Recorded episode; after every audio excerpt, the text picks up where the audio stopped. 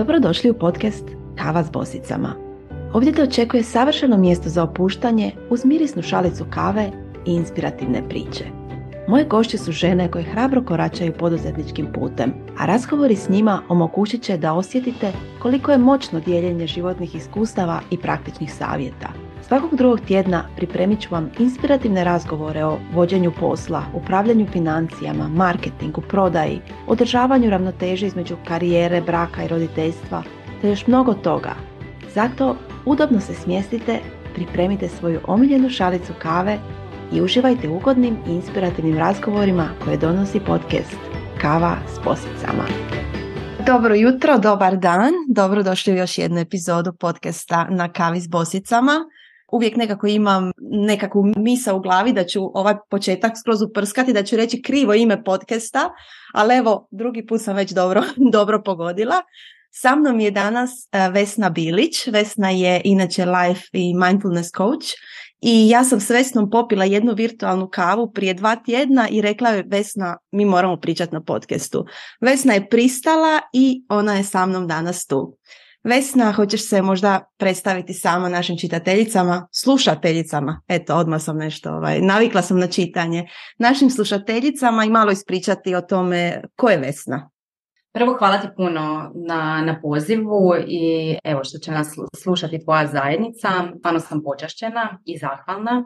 Ja sam Vesna Bilić, mentorica za osobni i poslovni razvoj i pomažem ženama izgraditi podržavajući mindset, poduzetnički mindset kako bi svjesno, staloženo, samopouzdano, autentično pokrenule svoj biznis i onda u konačnici i vodile svoj biznis. I iza sebe imam 10 godina konzultantskog iskustva gdje sam od 2018. godine pokrenula svoj prvi biznis i onda sam na svom osobnom iskustvu vidjela koliko imam tu jednu veliku rupu u mindsetu, odnosno koliko me to zapravo spriječava da nekako uspješno vodim svoj biznis i onda sam krenula intenzivno raditi na sebi i tu sam se pronašla u coachingu, odnosno self-coachingu, zašto se ponašam tako kako se ponašam, zašto mislim tako kako mislim i e, tako dalje. I e, druga kvalifikacija, odnosno za što sam se još dodatno educirala je bio mindfulness, jer sam ga ja nekako spontano počela prakticirati. Ja sam bila skroz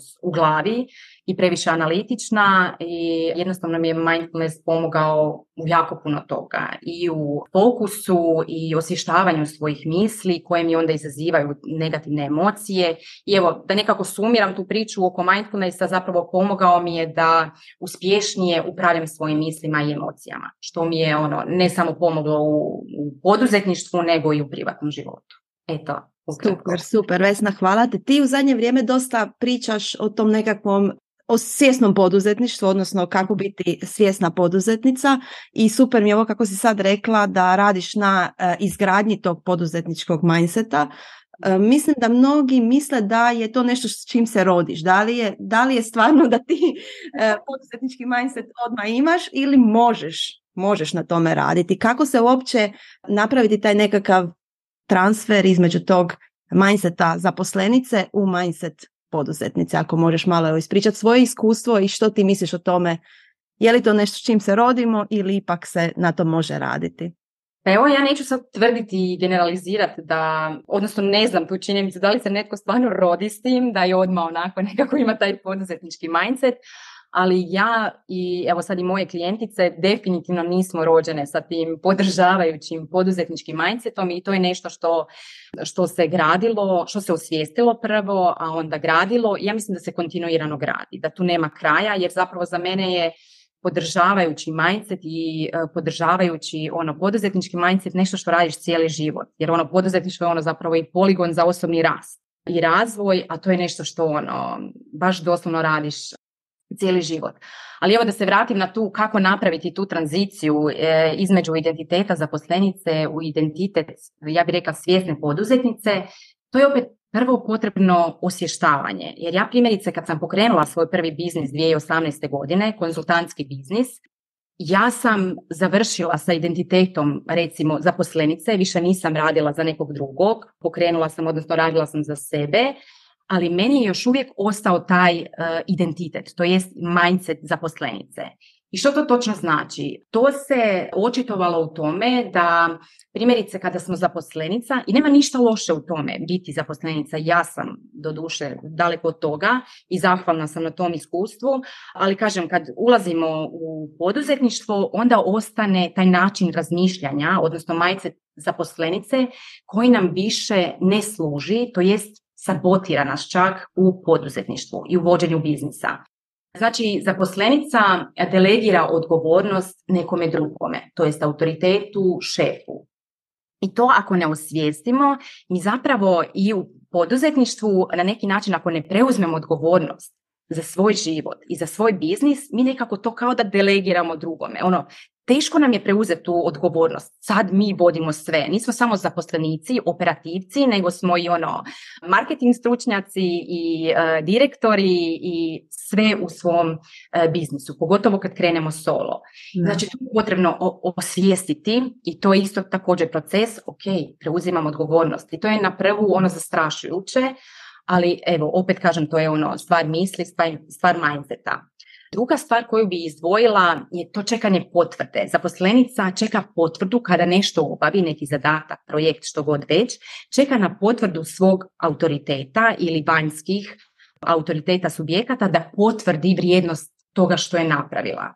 U poduzetništvu to ako također ne osvijestimo, također prenosimo u poduzetništvo. I stalno čekamo potvrdu u kontekstu moja usluga i ono što ja nudim nikad nije dovoljno dobro. I stalno čekam potvrdu od klijenta da mi kaže dovoljno je dobro, super ti to radiš ili od mentora ili od koga god već, ali to nas nikad neće ispuniti jer nama nikad nije dovoljno dobro. Znači, naučeni smo čekati na potvrdu vanjskog autoriteta, da smo mi dobri, da, da je to dovoljno dobro što mi radimo, da je to vrijedno. Znači, to potvrda, i to ja mislim seže iz onoga iz razdoblja detinstva i odgoja, znači gdje smo naučeni i slušati autoritete i onda čekati potvrdu, znači da nas uvaže, da nas vide, da potvrde. I to je sasvim normalno kada smo u ono djeca i u odrastanju, ali mi to prenosimo. Znači prenosimo to i kada smo u tom mindsetu zaposlenice, ali i to nam isto naravno služi jer imamo autoritete, ali s druge strane kad uđemo u poduzetništvo to nam više ne služi.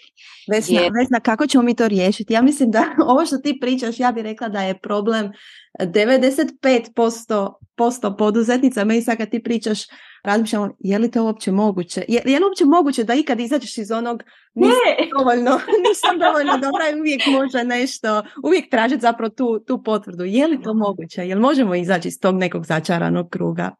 Pa, e, e, znaš šta, ja bih rekla da je moguće jer je sam e, jer je to usko povezano zapravo i sa e, našem onom osobnom vrijednošću. Jer mi ono, to tražimo, ta potvrda je zapravo ono, potvrdi ono da ja vrijedim, da, da, da sam voljena, da sam vrijedna ono, života, rada, čega god već, da me platiš.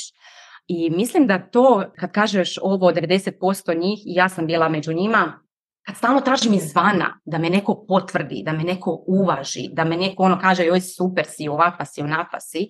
I, i u konačnici može nas ono, pohvaliti, potvrditi bilo tko.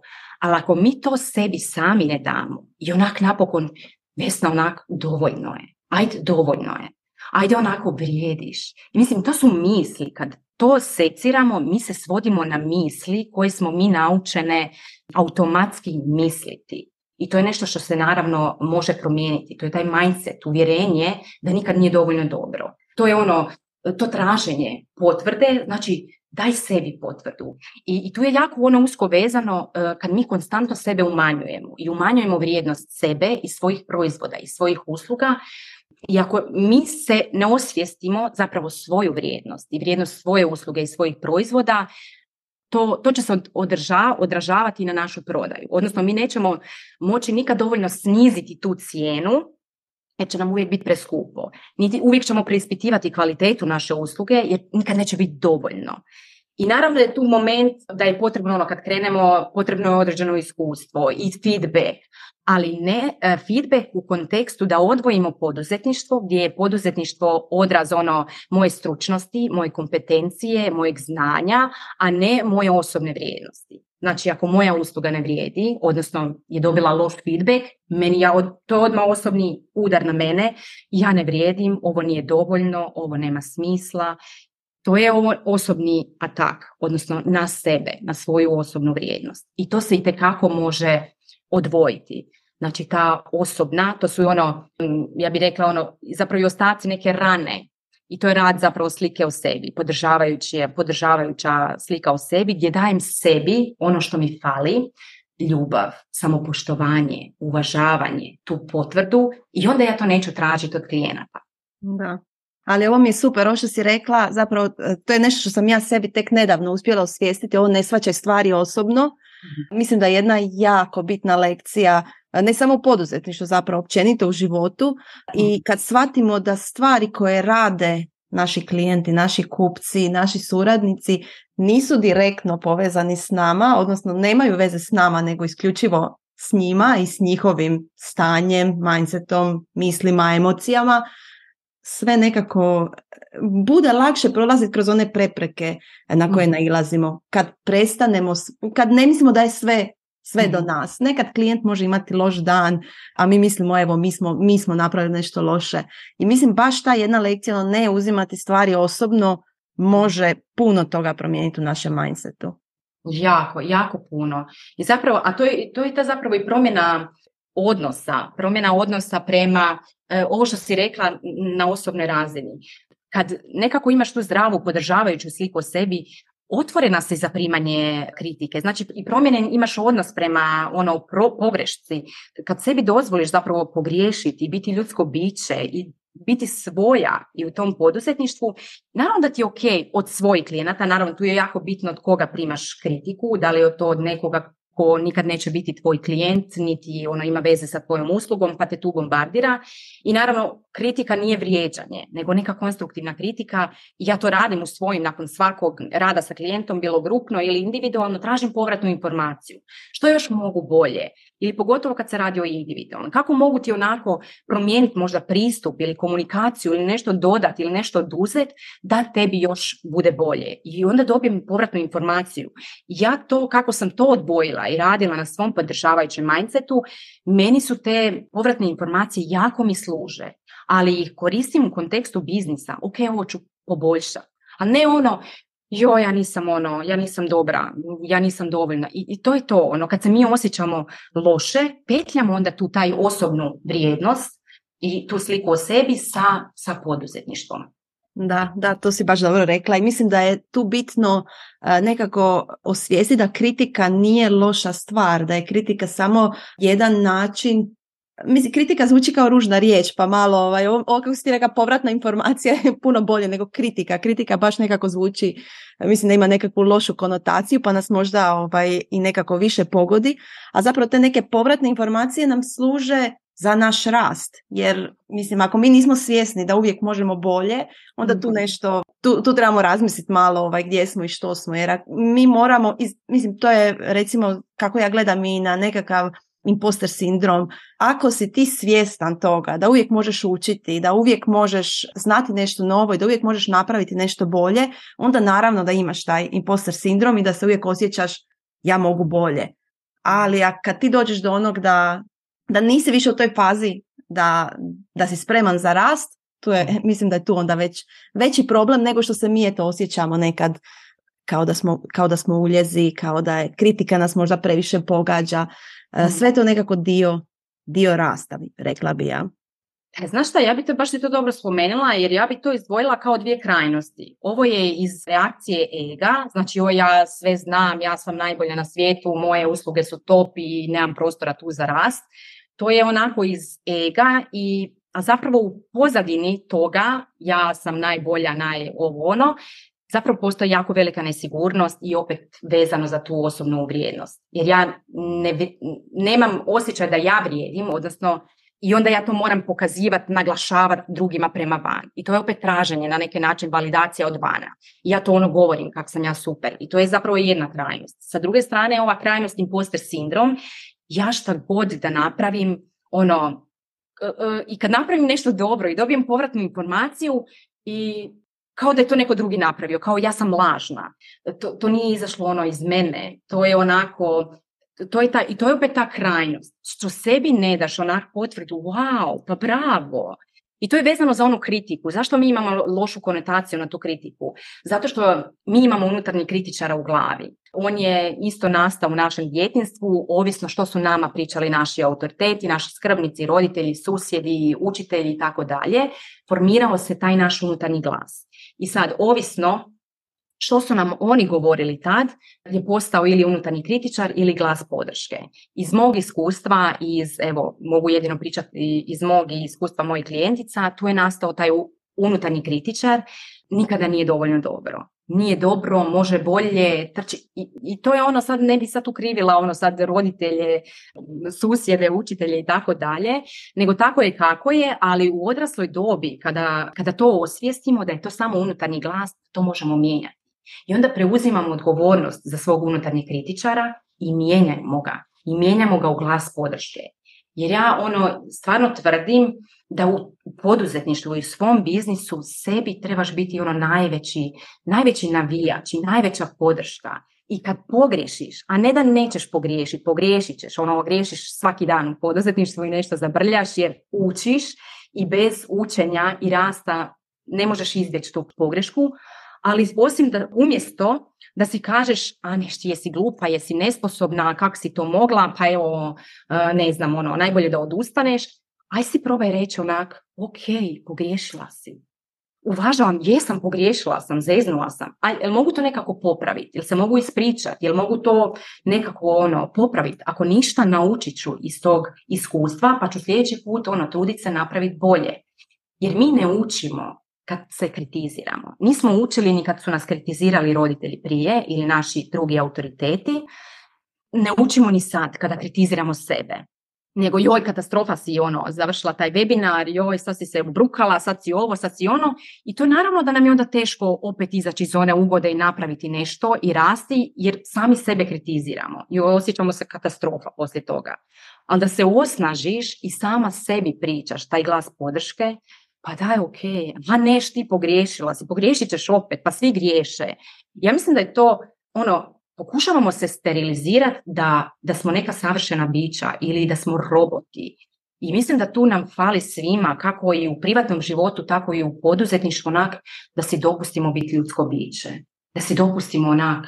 Slažem se i smatram to je jako bitno, ali problem je jer smo okruženi s tim savršenstvom. Znači, društvene mreže nas bombardiraju svaki dan sa idealnim feedom, idealnim profilima, ljudi koji imaju odlične poslove, putuju, djeca su im uvijek e, dobra, nikad nisu imala nikakav tantrum i onda ti kao neko stvaran, kad to gledaš, osjećaš se kao da s tobom nešto nije u redu, jer ti se to čini kao da je to stvarnost, a zapravo je daleko, daleko od stvarnosti mi možemo sami sebi reći ok, nije, nije, to, ono, nije to stvarno, ovo, ovo moje je stvarno, ali kad smo mi okruženi s tim ljudima koji su ipak, ipak utjecajniji od nas i gledamo njihove idealne živote, teško je tu naći, naći nekakav balans, a da se mi sami onda nekako ne osjećamo loše i da ne mislimo da je to, to lažno savršenstvo, da je to zapravo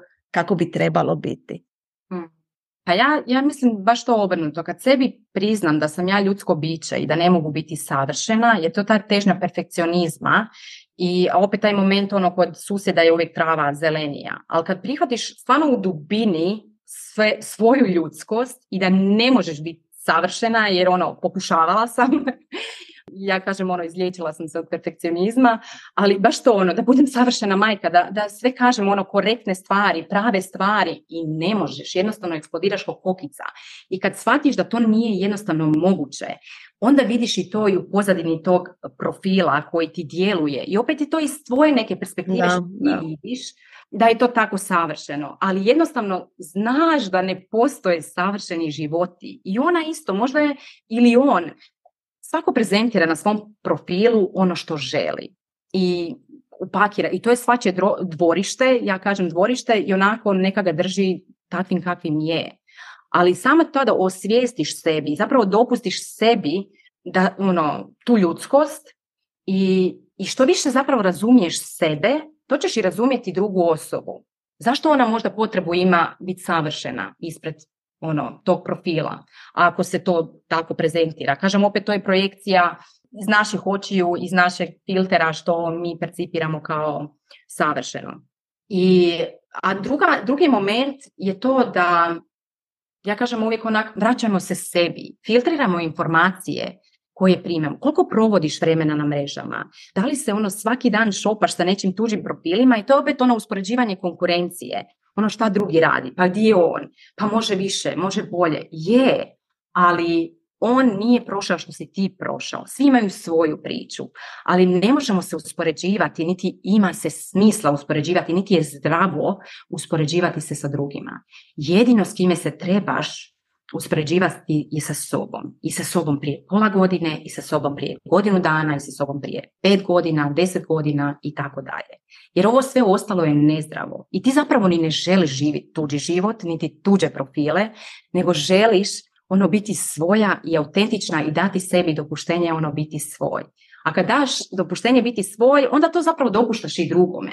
To mi se baš sviđa. Znači, mislim da nekakva naša ranjivost ili kako si ti rekla ljudskost, to mi se još ono, još više sviđa taj, taj izraz. Kad mi to pokažemo, mi dajemo dopuštenje onima oko nas da to isto pokažu. I mislim da u ovoj nekakvoj, sad ako gledamo iz nekog poduzetničkog poduzetničkog oka, znači ako mi gledamo te nekakve idealne profile, ljudi koji nude nekakve usluge, proizvode i slično i zbog toga sebe blokiramo i ne pokazujemo sebe takvi kakvi jesmo, mislim da si radimo ono veliku, veliku štetu, jer zapravo pokazujući nas onakve kakve jesmo, pokazujući tu našu ljudskost, to je zapravo način na koji ćemo se mi povezati. Mi se nećemo povezati, e, mi možemo gledati te, te koji na izgled izgledaju savršeno, ali mi se s njima nećemo, nećemo povezati. Povezat ćeš se s onim e, kod koga osjetiš tu ljudskost, kod koga osjetiš tu ranjivost, kod tebi dopusti da ti budeš isto ranjiv, da budeš, da budeš zapravo ono što jesi. Hmm. Je, ja kažem upravo to, ranjivost je meni bila primjer usjećana kao uvjerenje, kao i ne direktno, nego indirektno, onako, da je to slabost neka. Da, da. Od malena i ono, nemoj plakati, uh, pogotovo za, za dečke ili baš se to pokazivalo kao neka slabost. A zapravo kad otvoriš sebe i dopustiš sebi, sve, i to je to ono zato što su nam se možda nisu dopuštale to negativne emocije toliko jer naravno nisu znali kako bi nam pomogli sa tim emocijama, kako ih proraditi, kako ih tumačiti i onda naravno to i mi se tako ponašamo i u odrasloj dobi kada, kada smo nesvjesni toga. Ali evo, pobjegla mi je misao od ovoga zadnjega što si rekla, zapravo da, za ranjivost. Da, mislim da je to ranjivost je zapravo ono, naša moć i naša autentična moć. I to je to ranjivost, ljudskost i kad pokažeš to sebi, kad dopustiš to sebi, biti ranjiv i pokažeš to drugima, otvaraš zapravo i druge e, da oni budu svoji i da oni budu autentični. Jer ono što si rekla, ne znam, 95% ih je tako djeluje i zato što su 90, zašto je ono, ne znam, 3% koliko god već kažu uspješnih? Zato što drugačije razmišljaju. I zato ne samo drugačije razmišljaju, nego ja bih rekla i to da se okreću sebi i ne zamaraju se i ne gledaju stalno što drugi rade, nego šta oni žele raditi. Šta oni žele postići, koji su njihovi ciljevi, koje su njihovi vrijednosti. Jer mi kad gledamo i te neke tuđe profile, oni možda imaju sasvim drugačije vrijednosti nego što mi imamo. I onda se ne bavi se s njima, bavi se s tim ono da si ti ispunjen u tome i da izražavaš sebe kroz taj biznis, kroz svoj život i kažem da si što autentičniji u tome. I to će te činiti zadovoljni i sretnim i ispunjenim. A ne da ti, ne znam, sjedneš na mjesto tog tuđeg propila i vidjet ćeš onak, ne, ne želim biti tamo, ja želim zapravo biti tu gdje jesam. Da, da, baš to. E, ja sad mi je palo na pamet i ti si bila na ovom druženju u Zagrebu kad sam e, ja rekla u pozdravu da e, budemo danas malo ranjivi, da podijelimo čak i one možda loše stvari koje nam se događaju, pa je poslije to gospođa napisala s kojom si ti razgovarala, rekla prva pomisao je bila ne, ja sam ono, kakva ranjivost, ja sam snažna, ja nemam, nemam što pričati o, o ranjivosti da bi na kraju ono i u razgovoru s tobom i u razgovoru s ostalim ženama skroz nekako preokrenula tu priču i shvatila da je to zapravo baš, baš i trebalo. To mi je nekako ono pokazati ono kolika je moć toga, ma da se samo malo malo otvorimo, bilo, ne znam, našoj publici, bilo našim prijateljima, kogod je oko nas, kod koga se osjećamo sigurno da se možemo, da možemo to podijeliti, samo malo ako se otvorimo možemo, ne znam, imam da da se nekako čuda događaju u, našem, u našoj glavi, u našem mindsetu, a onda i, i oko nas. Mm. Mislim da je to ona stara paradigma što vučemo opet to uvjerenje kako poduzetništvo treba izgledati i kako mi kao poduzetnice trebamo izgledati, djelovati i misliti jer je možda onako poduzetništvo više prije recimo bilo rezervirano za muškarce i odnosno taj njihov mentalni sklop i njihova muška energija, ono struktura, odgovornost bez, bez emocija, bez uključivanja ono tog ranjivog dijela, ali mislim da e, žensko poduzetništvo je zapravo najmoćnije kad pokaže tu ranjivost i da je to naša super moć kao žena, da pokažemo sebe i da možemo, i ne kažem da je muško poduzetništvo, odnosno način na koji oni posluju da je loš, nego kažem da je ovo da smo mi moćnije kao žene kad pokažemo i taj dio sebe, odnosno tu žensku energiju. I mislim da je ta kombinacija i muške energije i ženske energije zapravo onako idealna za, za evo recimo poduzetništvo, za voditi biznis. Da, da, slažem se. E, ti si, e, to sam na tom profilu pročitala, napisala si u jednom svom predstavljanju da si se zapravo kao poduzetnica si, ali si se tek nedavno počela mhm. zvati, zvati poduzetnicom to sam doživjela sa puno žena da kad kažu poduzetnici, iako imaju svoj posao, da im zvuči ja nisam poduzetnica. Mhm. I to me sad posjetno ovo što si pričala, nekako stara nekakva vizija poduzetništva gdje si ti poduzetnica ako ne znaš ideš, ideš u smjeru da imaš cijeli tim, da ti rukovodiš sa ne znam koliko ljudi, a ne ako si ti sama. Znači to mhm. solo poduzetništvo ne smatra se zapravo, mnoge ne smatraju poduzetništvo. Što je za tebe bilo zašto, zašto nisi ranije se nazivala poduzetnicom i kako se, kako se dogodila ta promjena? To je opet ovi stvar uvjerenja, šta mi sve unosimo i zapravo ono uvjerenja su nešto, to je, uvjerenja su naša istina i mi po tome živimo. I ja sam osvijestila to uvjerenje da za mene je poduzetništvo i poduzetnik bilo nešto što kao prvo poduzetnik mi je bio da taj koji ima tvrtku, DOO i on zapošljava ne znam koliko zaposlenika, ima toliko odjela i on je radi od 0 do 24 u, tom, u toj tvrtci i nema slobodnog vremena i on žrtvuje znači obitelj, slobodno vrijeme sa djecom, za sebe i tako dalje.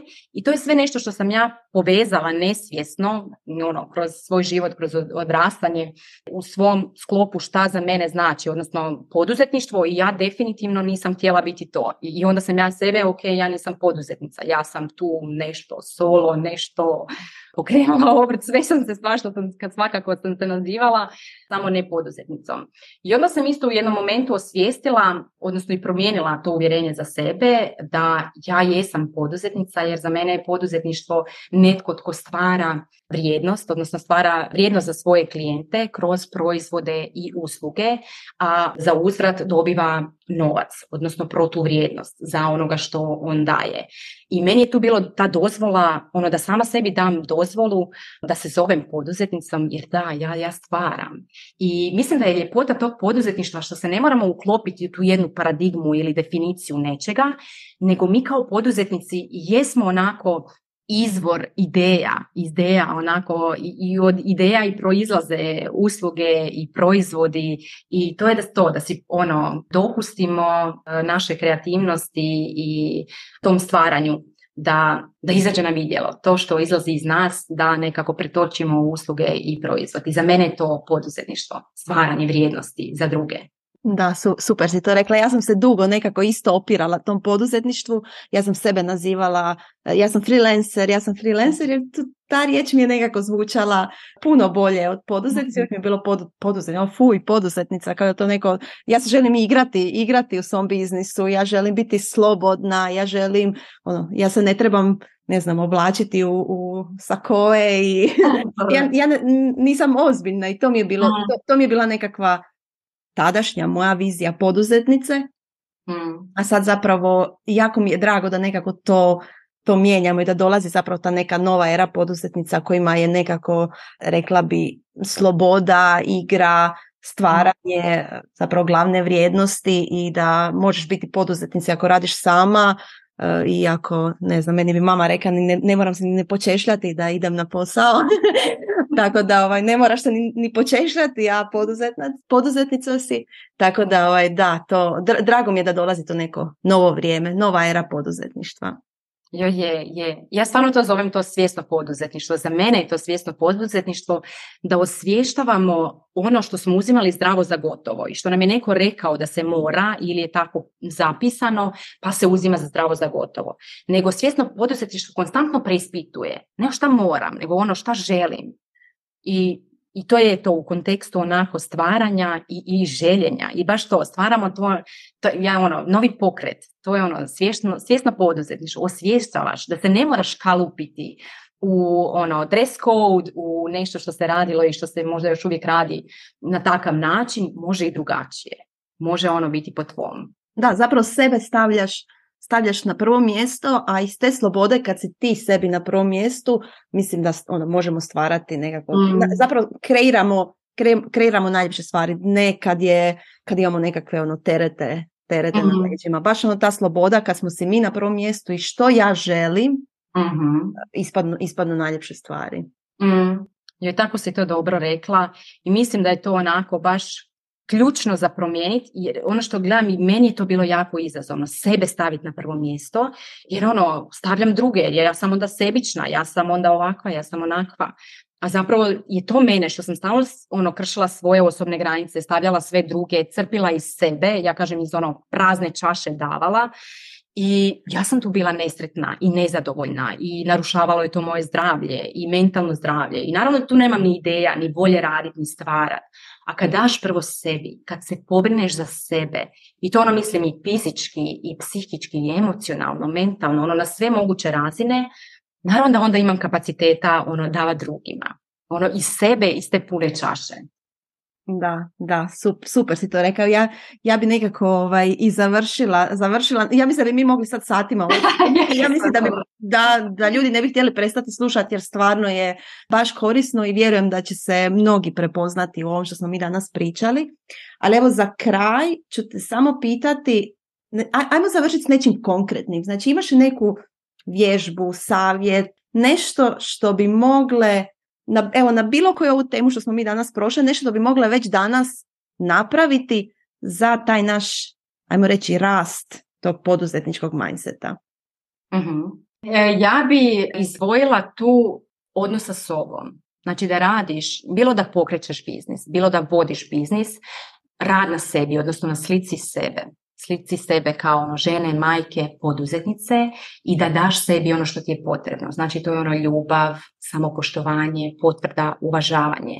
I ono jedna stvar, odnosno jedna vježba na koji način bi i kako sam ja to primjerice radila je ono što smo spomenuli, mijenjanje tog unutarnjeg glasa. Osvještavanje ga, osvještavanje kroz dan, kroz trenutke, kad god da se sjetiš, kad ti on kaže, e, ne možeš ovako, e, ovakva si, onakva si, ne, ne želim te više slušati, ne, e, biram drugačije. I mijenjaš u glas podrške. I to je jako izazovno, jer smo naučili misliti na određeni način, ali nije nemoguće. Na početku je teško, kao kad ideš na, ono, u teretanu pa razvijaš mišiće i ne vidiš na početku promjenu. Tako je sa ovim, ono, taj mentalna vježba, mentalno mijenjanje misli i, i kroz male sitnice. Znači, osim mijenjanja tog unutarnjeg glasa, i to je doslovno onako što ja govorim ženama, te jednostavne stvari, ne mora to niš biti grandiozno, nego da se pogledaš u ogledalo i da onako sam se zagrliš i daš si ono riječ podrške.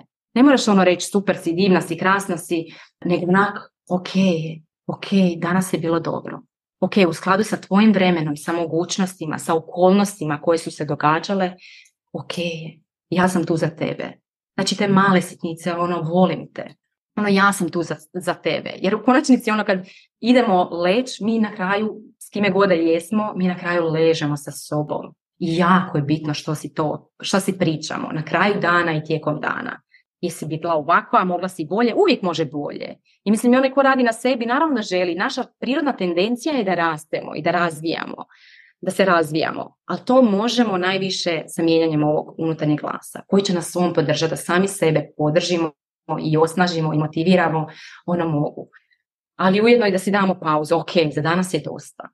I to bi rekla ono, evo, za kraj, slušanje sebe, slušanje svog tijela i mijenjajte taj unutarnji glas. Super, baš, baš si mi ovo dobro rekla i e, ono što mi je ostalo nekako, kad smo mi zapravo zadnji put sami sebi rekli volim te, da li, da li to ikad, ikad sebi kažemo i evo mhm. nekako bi završila, završila s tim, nek e, svi koji ovo danas slušaju odmah nakon, nakon ovog otići ispred ogledala i sam sebi reći volim te, mislim da može biti da može biti baš moćno. Zvuči mi kao nešto što bi moglo biti baš moćno jer imam dojam da je to nešto što sami sebi ili nikad nismo rekli ili uopće ne razmišljamo, ne razmišljamo o tome, a ne znam, možda neki uzimaju zdravo za gotovo, ali znamo da sve što uzimamo zdravo za gotovo zapravo nije, nije tu. Tako da eto, sad dogledala reći sam sebi volim te, hvala ti Vesna na, na ovom odličnom razgovoru, hvala svima koji su s nama tu bili i slušali. E, slobodno se javite i meni ili Vesni na Instagramu, inbox na mail, gdje god sa svojim nekakvim dojmovima, što ste vi iz ovog izvukli za sebe, rado bi to čula. Vesna, još jednom hvala i nadam se da ćeš se još koji put vratiti na ovu kavu s posicama. Hvala tebi, hvala ti na pozivu evo ja ću se uvijek rado odazvati kada me pozoveš. Super, odlično. Onda do nekog idućeg slušanja. Pozdrav svima! Hvala ti što si se družila s nama u ovoj epizodi Kave s posicama. Nadamo se da si uživala u našem društvu i da si naučila nešto novo o poduzetništvu, poslovnim izazovima i iskustvima iz perspektive naših posica. Ne zaboravi se pretplatiti na naš podcast kako ne bi propustila ni jednu novu epizodu. A ako ti se svidjelo što si čula, molimo te da nam ostaviš recenziju. Hvala ti i do sljedećeg slušanja na kavi s posicama.